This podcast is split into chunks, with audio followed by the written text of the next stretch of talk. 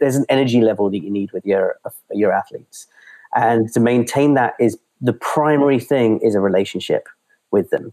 It's about checking in with them, seeing how they're doing, you know, how their day is going, how their training's going, uh, what support they need from us, etc. And if you do not do that on a regular basis, then uh, you know how how connected they are with your brand will start to dissipate until they will find another brand, or they'll you'll get that you know email that says, "Hey, it's not really working for me. Uh, I, I want to move away from this kind of thing." Welcome to the Barbend Podcast, where we talk to the smartest athletes, coaches, and minds from around the world of strength. I'm your host, David Thomas Tao, and this podcast is presented by Barbend.com.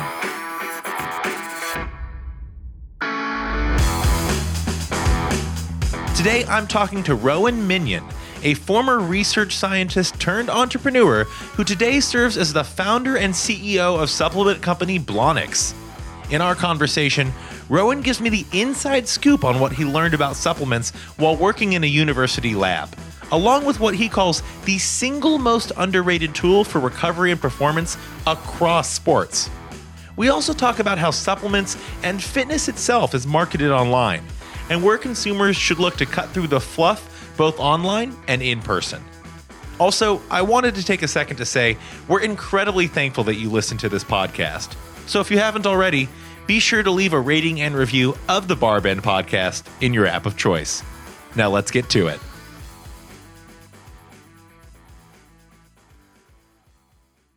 Rowan, thanks so much for joining us today. We're recording this at the end of 2019, looking forward to 2020. I know the CrossFit space has been an arena you and your company have been very big on for the past few years. What do you think of a lot of the changes that occurred in 2019 in CrossFit and the CrossFit Games, and what are you looking forward to in that space heading into 2020? Great, uh, yeah, David. Thanks, thanks for having me. First of all, um, great question. I think uh, CrossFit in 2019 has gone through uh, a lot of changes.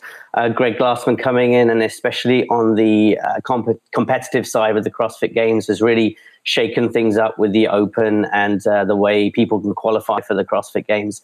I think a lot of people will be looking in this next year about where that settles and what happens. I know us as a company, as you said, being really focused on uh, the CrossFit space and and CrossFit athletes, we are really interested in where that's going to go, what that means for the competitive side of it. There are a lot of uh, athletes that we work with who, you know, games athletes uh, of the future and the and current, etc. And and they they you know, wanted to know what happens with them and, and their careers too. But I think a lot of people, including affiliate owners, um, uh, athletes uh, at any level, uh, and obviously businesses that are in that space, they're really going to be looking to see where this all settles. Now, as a company that's focused a lot, a supplement company that's focused a lot on the CrossFit community and CrossFit athletes as brand ambassadors and a target market, is this something that has made you kind of reevaluate where your focus is and the audience and communities you're focusing on marketing your products to and selling your products to? Uh, it has. Um, now, whether it's a case of the changes being made has caused that or just where we are as a company, um, uh, it's kind of a bit of both. Um, but in terms of those changes, it definitely, you know, with uncertainty in the market and especially being a, a niche focused company like, as we are, um, when you see your niche going through some changes and uncertainty, you definitely need to start thinking about uh, the alternatives in that. And that's exactly what we've been doing. So, uh, our focus right now has been on looking at other athletic markets and how our supplements and sports nutrition kind of products fit in that space. Now, not to pry too much into anything that's kind of proprietary or secret knowledge right now, but you know, outside the CrossFit community, what are some of these other spaces, groups, potentially passionate athletic audiences that you'd like to focus in a little bit more on? Well, absolutely. I think um, if I take it back a bit, uh, firstly, having uh, the, maybe a question of how do you actually transition for such a niche? This is a really interesting topic for me. Is is if you start in a niche uh, in a niche market like the CrossFit market, how do you then uh, when t- the time comes, expand out of that. You know, you you you can really embed yourself in a market.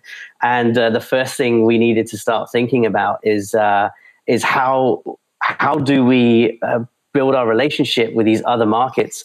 Uh, I'll give you an example. Road road cycling is one of these markets. It's a really uh, very quickly growing market. A lot of people say it's the the modern age equivalent of golf uh, with uh, aging athletes, etc.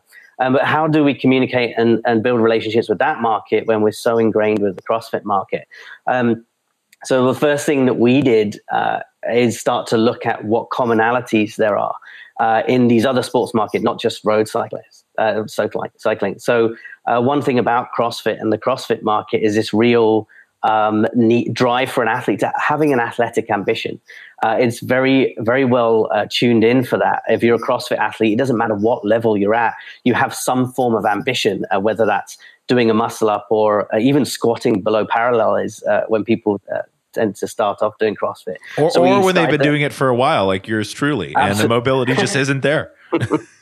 Absolutely, yeah, exactly. Um, you know, we always we all have our uh, our goats on that kind of stuff. I think, um, and so it's having that athletic ambition is very much in CrossFit. So we then started to think about how do we translate that into other sports, and then start to talk in that language that basically transcends the the different uh, sport types. What are some of the challenges that you think businesses in the CrossFit space are facing right now with the changes in regional structure and CrossFit game structure and really a a pulling back of resources from CrossFit HQ as far as uh, you know raw you can call it manpower resources invested in in CrossFit Games media. Yeah, yeah, I think that's an interesting one. Um, I I think the main thing. Let's talk about the media side first. I think that uh, is going to really change uh, who who the influencers are, and that's a big one. Influencer marketing is something that has really risen to the top in in the CrossFit world. And the people, uh, the personalities of today. Um, have much bigger sway with their market market audiences. You look at uh, Brooke Ence is a um, Brooke Wells are, are two uh, great athletes for that. Where uh, back when we started in 2012, 13, and we worked with some of the top level athletes at the time, and they just didn't really have that that traction because CrossFit wasn't as well known. And so I think that will be a big one, a challenge for for where that influence actually is. And as a brand, we kind of start to think, well, if these athletes uh, aren't as visible, how how valuable are they are they to us, or the ones that figure out other ways to be visible? And obviously, the the CrossFit media channel, social media, especially um, that they had, really worked. That was a really great avenue for these guys to build their profiles. So I think on that side. Now, in terms of the other question you had about the the challenge that companies like ours we face with all this all of these change changes, I think the biggest one is uh, the CrossFit Games was such a um, a routine uh, promotional kind of platform for us and a lot of other brands. Uh, we knew how it worked. Uh, you know, we we knew what the Open would do and and how to manage uh, things like social media and interaction with the community around the Open. Um, and then the regional structure, uh, you saw the same brands at regionals, and we had the same format and the same way we approached it. Uh, that kind of thing, um, and then into the games as well. Like uh, you knew, you, you, and that that won't change too much, I think, around the games. Um, but definitely having the sanctional events, it's renegotiating. Um, you know the contracts on and and value and how you manage them is there's a lot of uncertainty around the format of the events. Um, so figuring that that stuff out is definitely a big one. I think that that's the primary things. It's more the structure and where and how our promotion works within uh, within the, the event structure now. I want to talk about influencer marketing for a second. And and this is something that you'll hear a lot about on every financial journalism talk show and podcast, but I want to keep it specific to the fitness industry. I know you're someone with a lot of interest even outside the fitness industry. We've talked about some of these, you know, off camera so to speak or off the mic, but specifically in the fitness industry because it seems to be its own beast. Influencer marketing working with influencers to leverage their their reach especially on social media to advertise products. I mean that's what it boils down to. But it's oftentimes i think a little more nuanced than that especially when brands are approaching influencers in this space. How do you as a brand and you know, Blonyx is, is is a known quantity in the CrossFit space, but it's not the largest supplement company in in the world. You know what I mean? It's not mm-hmm. a household name to necessarily every single person. When you're approaching an influencer, like how do you negotiate with them to get them on board to convince them your products are worth promoting how do you nego- are you negotiating with agents are you negotiating with them directly what does that process look like because i think a lot of folks at home aren't even necessarily aware of how some of these deals get done so how does the sausage get made there I, I think that's a great question, um, and I can only speak uh, from us as a brand, Blonyx. I, I think the primary thing is it comes down to your strategy for approaching. And I've seen a lot of different strategies in ways to acquire um, uh, ambassadors, and also the types of ambassadors ambassadors that you go after. Um, for us, uh, we're very kind of uh, key to our uh, core to our like marketing and our approach. And one of our our pillars, if you if you like, uh, as a brand, is integrity. And to do that, the, the first thing we do is we tend to approach people uh, who already use our products. So uh, we look at our existing community, people who know our products, know the brand, and have a true and honest um, love for our products and what we do. And we focus primarily on them. So it's interesting because we had a lot of top level athletes in our in our roster, um, and a lot of those athletes, we brought them on because of the, who they were and and and their um, their following, etc.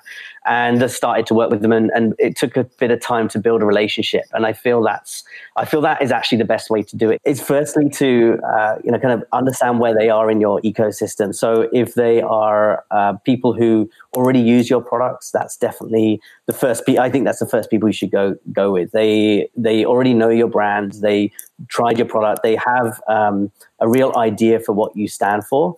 And that, that will be much truer. It'd be a real true endorsement, which I think uh, a lot of people pick up on nowadays. I actually think because of the success of influencer marketing, how people view influencer marketing is changing slightly. There's a lot of people. Um, you talk. You were asking about agents before and uh, how you go about uh, negotiating, you know, with these with influencers the top level influencers that have big followings, you're talking half a million plus followers on, say, uh, Instagram as a benchmark there. Um, you likelihood is that you will go through an agent, and it it will very much be pay to play. Uh, they'll come up with a figure. Uh, you meet with them, build a, a, bit of a superficial relationship with them. It's more around a contract, um, and then you go from there, and they'll they'll promote your brand out there. And that's the way it's going. Um, a lot of people are cre- creating great careers out of the that that space and the influencer space. Um, I think a lot of brands, and this is something we actually learned from Lululemon, a, a local company. They have a really interesting approach to influencer marketing, and it's something we learned from them uh, they they uh, have a policy of not paying any athletes to simply uh, promote their brand. They only pay athletes to uh, to kind of be a part of their brand. So, so if they're out there representing them, um, maybe at, at, a talk, a TED talk or something like that, and they would bring them on and involve them in that, um, and that's how they would use that person there. Um, and they use very grassroots uh, ambassadors and people who are, are out there in the fitness community and having this very small sphere of influence.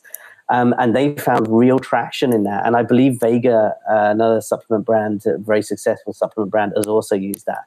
Um, and I'm much more a believer in that. Um, it's about knowing your immediate community and building that community, and then basically empowering them to really influence. And I think that grass level uh, um, influence is much, personally, I think it's much more valuable. It's also uh, more fun and better to manage, in my experience, too. So you mentioned athletes who are already using your products are your mm-hmm. primary focus, or I say should say your top level focus when it comes to recruiting brand ambassadors. How do you figure out if an athlete's already using your product if they're not actively promoting it? Are you like snooping and, and expanding in on Instagram photos to see in like the back of someone's kitchen or in their gym bag, like out of focus, just to the side of the frame if you see like a Blonyx container or something like that? Like what's that process like? Absolutely, that's actually a big part of it. I think uh, when when with a brand and, and our team uh, spend actually a lot of time out there on social media and uh, emailing, and also just looking at our uh, our order lists that come through. You know, and looking for people and looking and and uh, seeing who they are. We actually, on a regular basis, uh, try and reach out to our customers and just say, "Hey, how things going? What do you think of our products?"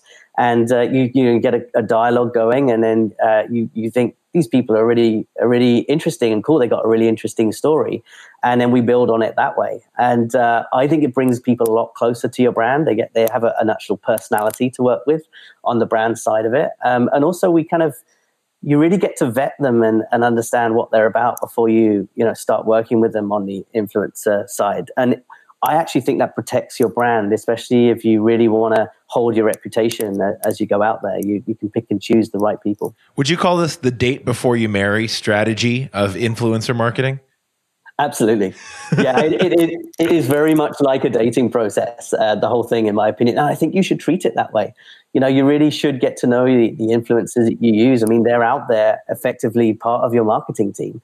And if you do it correctly, really get to know them, uh, you know, have a successful date, as it were, then the promotion uh, that you get will be will be fantastic and do really well for your brand. All right, to continue the dating analogy, which may be the worst decision I've made on this podcast.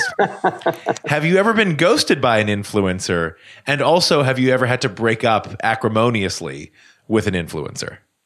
Yeah, absolutely, uh, I, and it happens. Um, you know, it happens relatively frequently, uh, and and it has done throughout the whole uh, lifetime of Blonyx, the last uh, you know nine years now.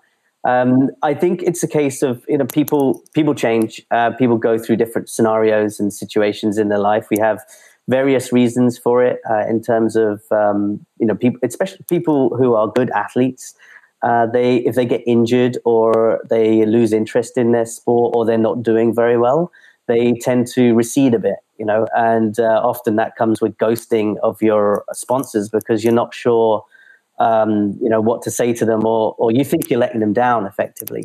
Um, and we see that at top level as well. There's, uh, um, you know, Red Bull, for example. There was a great documentary. Uh, Mark McMorris, who's a, a, fantastic snowboarder, I'm a big fan of his, and he had a, a horrific injury and was out for almost a year.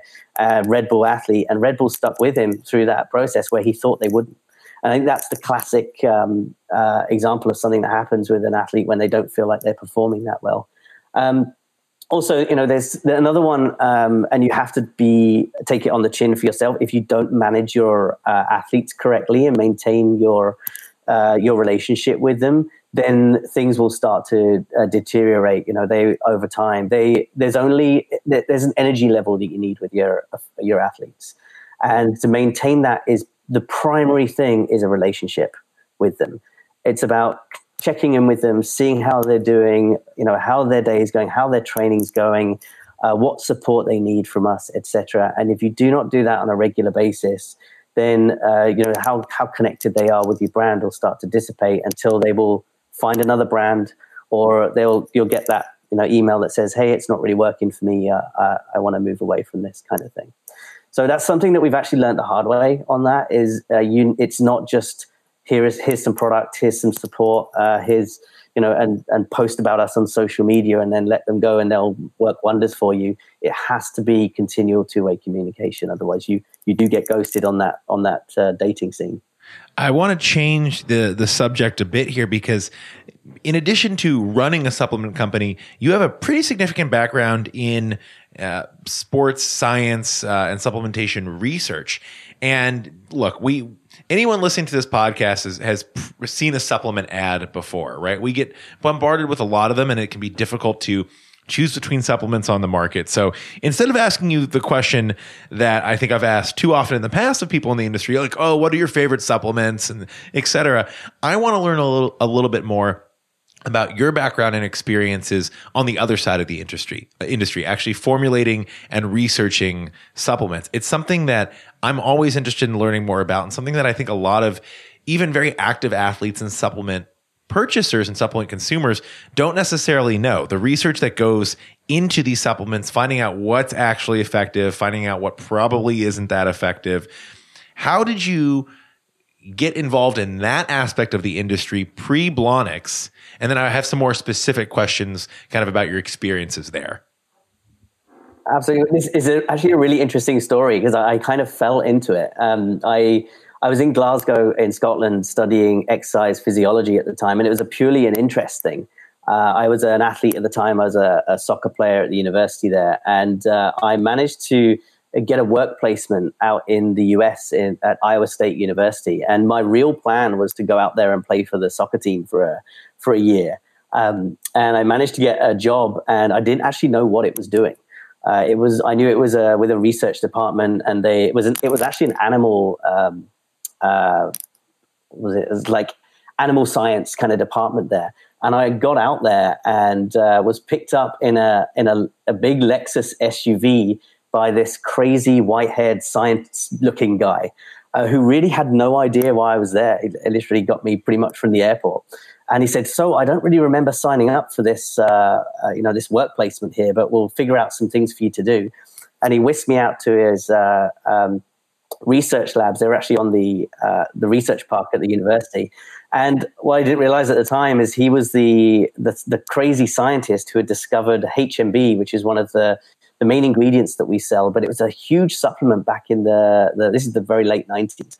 Um, it was up there with creatine at the time.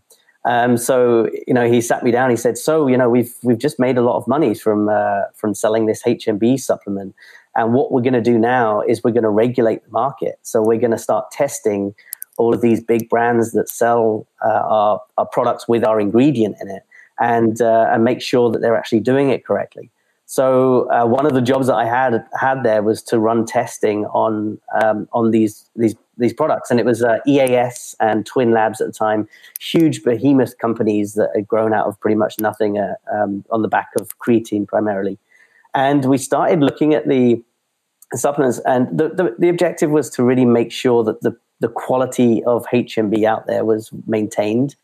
And the first thing we found is that a lot of these companies were cutting corners and it was really interesting to see. So the the dosage wasn't quite what they said on the label um, in most in, in a lot of cases, um, which was a really interesting thing. And in some cases, they actually wouldn't even put HMB in there, and we had to to go uh, through the the courts to try and change that that situation, kind of thing, to protect our brand.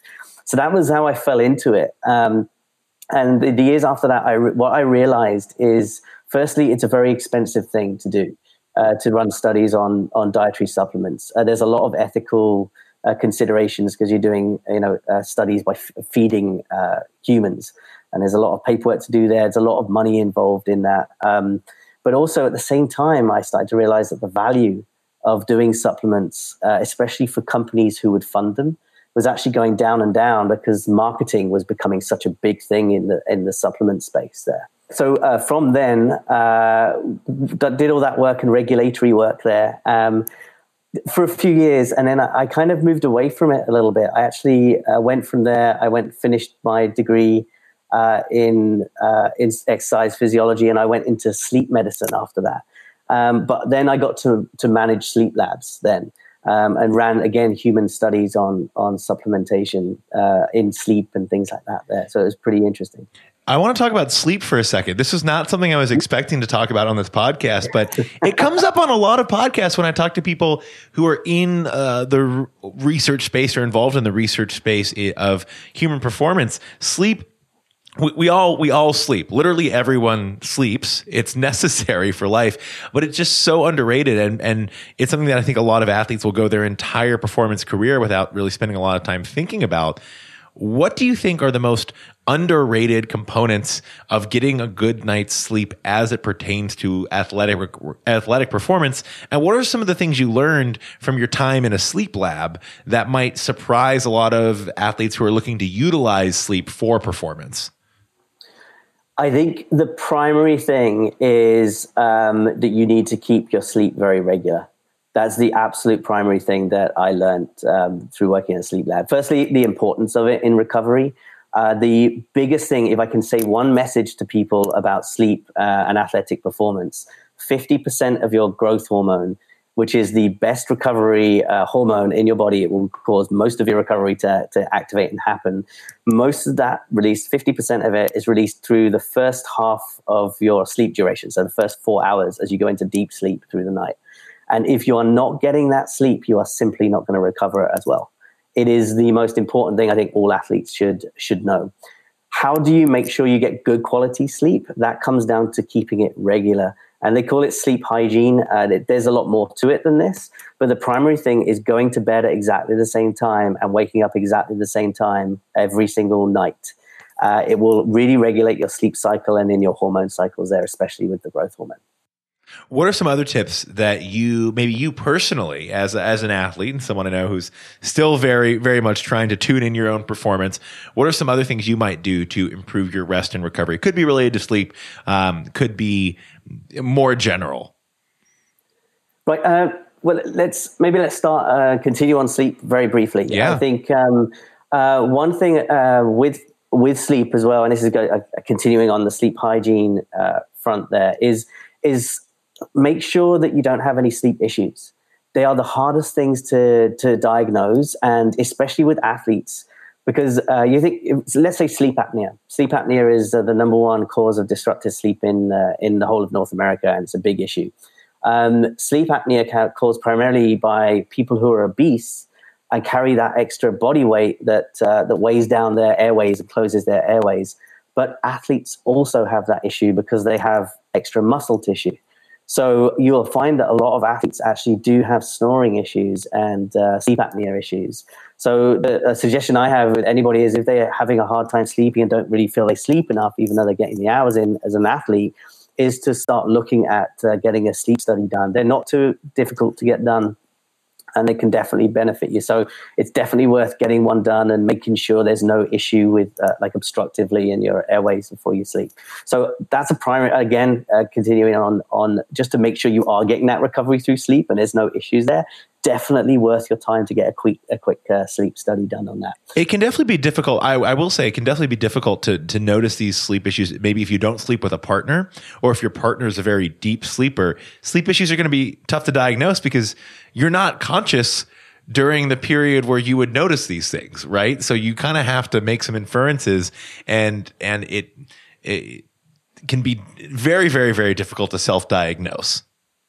Absolutely, it, it's it's the biggest issue I think in uh, in modern medicine now. Uh, you know, we're uh, we're living longer, we're uh, you know getting older, and there's a lot more obesity, and it's these secondary things uh, like sleep apnea that are actually starting to really impact people. Uh, heart disease still the number one um, cardiovascular disease, still the number one cause of death, and a massive risk factor of that is sleep problems. So yeah, I I think it is. It's very difficult, like you said, if you do not, and even if you have a partner they are going to be asleep most of the time and, and it's very easy to sleep through snoring for a, a lot of people so you don't even get that diagnosis you know. All right. What about maybe moving? Those are fantastic points, by the way. And I'm really glad we dove into this a little bit because sleep is something that's very important. So if you were listening to this for takeaways about the, the secret world of research supplementation and you leave us some great sleep tips, well, I mean, I'll call that a win. But beyond sleep uh, and maybe even beyond supplementation, what are some other aspects of recovery that you like to encourage people to focus on or maybe focus on specifically yourself? Yeah, um, so this is this comes from being an athlete for uh, most of my life uh, to the point where I would train myself to sickness on a regular basis, and I know there's a lot of people who who do overtrain. Uh, I suffered it from a lot. A lot. I would have two hour training sessions on a every day playing soccer, and then weight training and, and all these other things. So uh, the biggest one is know how to take proper downtime, and I think this is a really huge one in the CrossFit market where um, downtime for a lot of people means active recovery. So they go out and they'll run a, a light uh, 1K, uh, they'll have a light 1K row and they go for a, you know, a couple of K run or something like that and see that as a, as a recovery day. It's not a recovery day. You need to really let your whole body uh, recover by complete inactivity. Um, even stretching, etc. You need to give your t- your tissues time to actually go through that uh, recovery process. Think of an injury you don't actively recover from an injury until uh, you're ready to actively recover from it. And you need to take that same approach to that. Um, or be aware of the signs of overtraining is another big one. Um, if you are feeling run down, you're not sleeping properly, um, you're getting more colds, etc., than, than normal, um, anything like that, then you do need to dial back your training. And it can be seasonal, it can be through. Uh, here's a great example, and we studied this um, back in Glasgow is looking at if you have uh, high stress at work, it will actually carry over into your training and your stress hormones will be high, which means you're very likely that you'll overtrain. And I think that is a great tip. People don't realize the stress they have at work, even though it's completely mental and it's nothing to do with your physical performance, really does carry over into your uh, exercise performance. So um, really kind of dial dial that that back. Be be aware. I think it's being mindful of the, the stress that you have in your life elsewhere and what that can lead to in uh, in terms of of overtraining. Very interesting. Well, I'd be remiss if I didn't ask what is coming up for you and for Blonyx. Uh, any new um, exciting areas of research that you think might be uh, might result in in products and supplements that you can get excited about in the near future, but maybe the research isn't quite there yet, or it's something that's going to take a little bit of time to hit the market. Oh, great question. Uh, I'm glad because I can then uh, I can now shoehorn in a little bit of a, a, product plug, and then I'll talk more about a few things that I think are coming into the market. Um, I think uh, we're kind of placing a bet on uh, egg white protein making a, a, bit of a comeback here. I think uh, that the whole market in terms of nutrition is is moving away from highly processed foods. Yet the protein market currently is in a space where it's going to have a hard time getting away from processed products whey protein is very highly processed, and then the the plant proteins that are um, popular right now are also there's a lot of chemical processing that goes on in that. So uh, I think we're making a play towards the cleaner proteins, and uh, egg egg white protein is is one of them. Um, and I think the technology is starting to come into the, the market to improve the quality of egg white proteins now. Uh, one that we use is a filtering technology that takes the sulfur out of the egg, so it gets rid of the eggy taste of it, for example. So I think there's a move there, and I think the pro- the protein market is about to shift a little bit. We're kind of seeing that change there. Um, the other one is just a real food uh, play, and this is something that we're doing as a, a company, uh, where we're traditionally a supplement company. Uh, the way we we see ourselves is much more a company that supports athletes with uh, everything outside of their three meals a day. Um, and that that's our job and our focus. And it does it means that our product development isn't restricted. And something that we have in the hopper right now, which I'm really excited about, is is bringing out snack packs. Uh, so you talk about uh, dried fruit and nuts and and even meat, uh, like a jerky type meat on there. But we're really going to focus on building the products for different athlete types uh, based on macros. Um, so we have one which is a, little higher protein and lower on the carbohydrate, and that would be much more for a power athlete. And then another one which is higher on the, the carbohydrate uh, side of things, which would be much more for an endurance athlete. And I feel like the food, the, the kind of sports nutrition market is going to shift a little bit towards that more kind of catered approach, depending on uh, what type of athlete that you are. Excellent. Oh, Rowan, where is the best place for people to keep up to date with uh, you personally and the work you do across the fitness space? Absolutely. So, uh, our website is www.blonyx.com, and uh, you can look me up on uh, LinkedIn is probably the best way to, to check into us and our business uh, offerings. We, we tend to post a lot of our business news and what we do uh, there. And you can look up Blonyx and you'll see me attached to the company as one of the employees there. Well, fantastic. I really do appreciate you taking the time. It's always a pleasure to chat, and I hope we get to again in the near future. Appreciate it. I had fun.